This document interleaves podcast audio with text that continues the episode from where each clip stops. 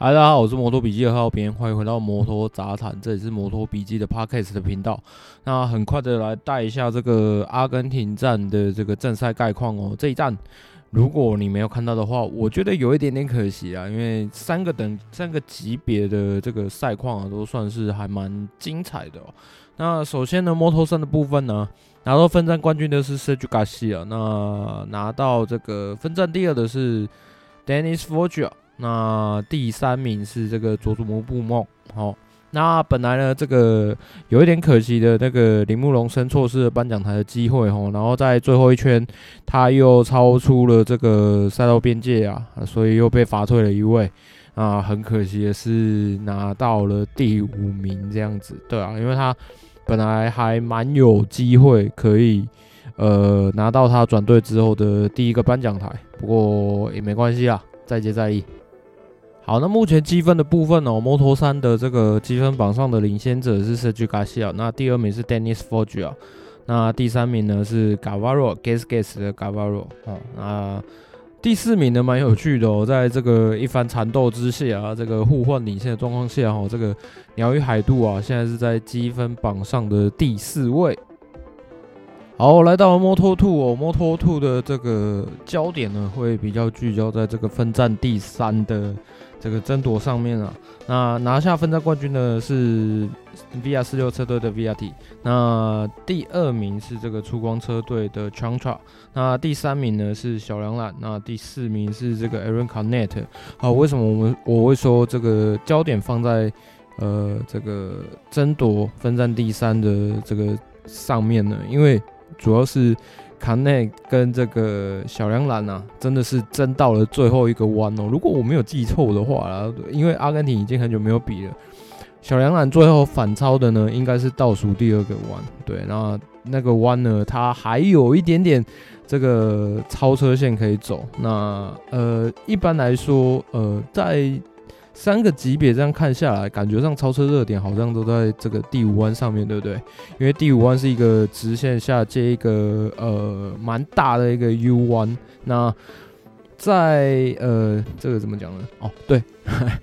如同这前面 Parkes 上面讲的，就是阿根廷这条赛道它的呃赛道蛮宽的，那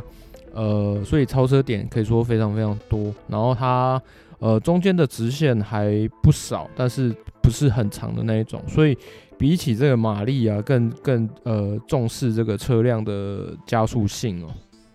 好，那在 Moto2 的车手积分榜上面呢，呃，目前领先的是一样是 VR46 车队的 VRT，那他的积分是七十分。那第二名呢是 Aaron Canet，他的积分是四十九分。那第三、第四名哦，都是这个出光车队的车手，因为小梁缆其实也还算是这个非常稳定的在拿分呐。那第三名是这个 Chantra，那第四名呢是小梁缆啊，他们两个的呃积分差呢差了九分啊，Chantra 是四十五分啊，小梁缆呢是三十六分。好啦，来到 MotoGP 级别啦，这个 MotoGP 级别的这个结果跟排位赛比较，呃，我自己觉得啦，我自己觉得比较不是让我感觉到那么的意外，跟排位赛中间的差异哦，呃，拿下分站冠军的呢是 Aprilia 的这个大一，那分站第二是 Jorge Martin，那第三呢是这个铃木的 Alex Rins，那诶，你会发现哦，其实这三站下来哦，铃木哦。铃木的这两个车手真的是紧紧的粘在一起哦，这个 CPBL 的部分啊，不要再乱讲了哈。这个铃木啊，铃木虽然说它有一点点感觉上在这一站呐、在这一站车辆调整的还算是蛮好的、哦，这个轮胎管控啊，两个车手的在轮胎管控的那个能力上面呢、啊，都可以这个撑到最后。那 Joan Mir 刚好就是在 Rins 的后面，呃，拿到分站第四。那之前呢、感觉上一直起起伏伏的这个杜卡迪哦，这个佩科巴尼亚亚也有拿到分站第五啊。那比较另外一个亮点是这个第七名的这个小牛喔。那其实小牛有点可惜啊，因为他是排位第五嘛。那在其实他也在比赛过程中，在正赛过程中也一直是呃在第五名的上下这样徘徊，可惜最后一圈呢、啊、被倒超了两个名次哦，有一点点可惜啊。不过这还算是他就是转队之后的最好最好的表现了。好，那在这个大一啊，帮这个 Aprilia 拿到他们就是呃转为正常队之后的第一个分站冠军之后啊，呃也是 Aprilia 在呃就是升级到 MotoGP 以来就是拿到的第一个分站冠军啊。那在整个积分榜呢，目前哦大一哦是这个积分榜的领先者，那第二名呢是 KTM 的 Brad Binder，那第三名呢是这个呃维西尼车队的巴许尼尼 Bastianini。欸、其实哦，在季前呢、不要不要说不要说这个呃，去年哦，你在今年季前，在这个还在雪邦测试的时候，你如果跟我说哦，这个开季三场完啊，会是这个积分状态哦，可能你打死我都不相信，因为我真的觉得这个这个真的是有点扯。其实其实我在你看啊，这三场都分别是呃不一样的人站上颁奖台。其实，在这种状况之下。他如果呃，比方说阿布利亚，他大一其实在去年都一直很稳定的在这个中盘附近游走，那今年他只要就是很稳定的可以在呃第五名附近，那甚至可以冲击颁奖，冲击多一点颁奖台的话，其实他真的蛮有可能可以拿到这个车手世界冠军哦，因为。因为每一场的变数都蛮大的嘛，那主要呢在欧陆战场呢，我们来再再来看一下哦，会不会还有这么多奇奇怪怪的变数产生哦，让这个比赛啊更加戏剧性哦。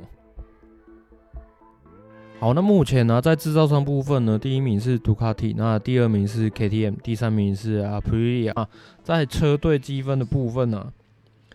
第一名呢是这个铃木的车，铃木正常队。那第二名呢是这个红牛 KTM 正常队。那第三名呢是阿普利亚长队。那这样子看下来的话，其实这个车队积分哦，目前还算蛮接近的。哎、对，就目前还算蛮接近。制造商积分其实，呃，KTM 跟阿普利亚就有一个十分的差距了。那呃，在车队积分上面呢，大家的彼此之间的差距呢，都还在十分以内，也就是说，这个竞争真的是蛮激烈的哦。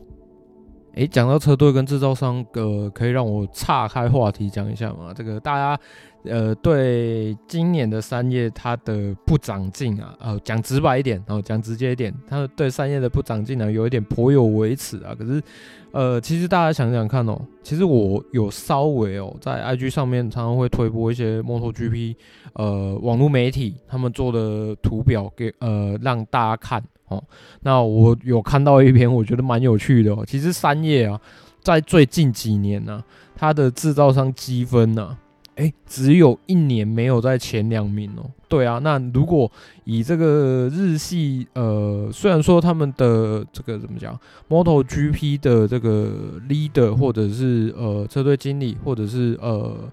管理阶层，那么可能呃是以欧洲人为主。可是我在猜哦，因为这个呃每年都有不一样的预算嘛，那也有可能哎、他们觉得说哎。诶、每年这样子车辆这样子搞都有前两名的话，感觉上好像不太需要大改的感觉哦。那今年我们来看一下，如果在车队或者是呃车厂呃制造商积分哦大幅的离离这个第二名很远的状况之下，我们来看一下三叶明年会不会端出不一样的赛车来哦。好，讲到这场比赛的焦点呢、啊，那当然是大家都放在这个阿布利亚的大衣上面哦。那其实，在起跑的时候，如果大家有仔细看的话，其实大衣啊稍微出彩了一下，这个稍微孤轮孤的凶了一点啊，所以让 h o k e Martin 啊可以有机会哦，这个冲到前面去领跑、那可是呢，这个大意哦，呃，在比赛的中后盘呢，其实都还算是蛮冷静的、哦，因为他自己知道，呃，他的圈数跟呃，他跟他 Jorge Martin。后面观察，呃，他可能知道说，诶，呃，在五号弯，他或者是在一号弯的部分，他可以去做哪些超车的尝试。好，那讲到这个阿普利亚的这个漫长的过程呢，在二零一四年呢，他们为了呃二零一五年可以重返摩托 GP 啊，在这个瓦伦西亚的赛后测试啊，做了一些呃车辆上面的一些呃亮相啊展示啊。那呃尽管呢是跟这个 Gresini 车队就是绑在一起这样子啊，然后那在二零二一年呢，终于拿拿到了就是他们的第一个颁奖台，对，也是由大一拿下的那。我看到网络上哦有很多讨论哦，虽然说呃大一他在呃，我看新闻稿好像有写说哦，大一他说呃可能会有现在会有很多年轻人他们后悔说这个嗯，就是当初没有加入阿布利亚车队，就是阿布利亚应该有跟很多年轻的车手哦递出了这个合约的需求，但是呃可能呃大部分的年轻人就是。他们看到前面几位车手的这个呃后来的发展都有点怕怕的。那其实哦，这个网友他们也提出了一些呃不同的论点哦，像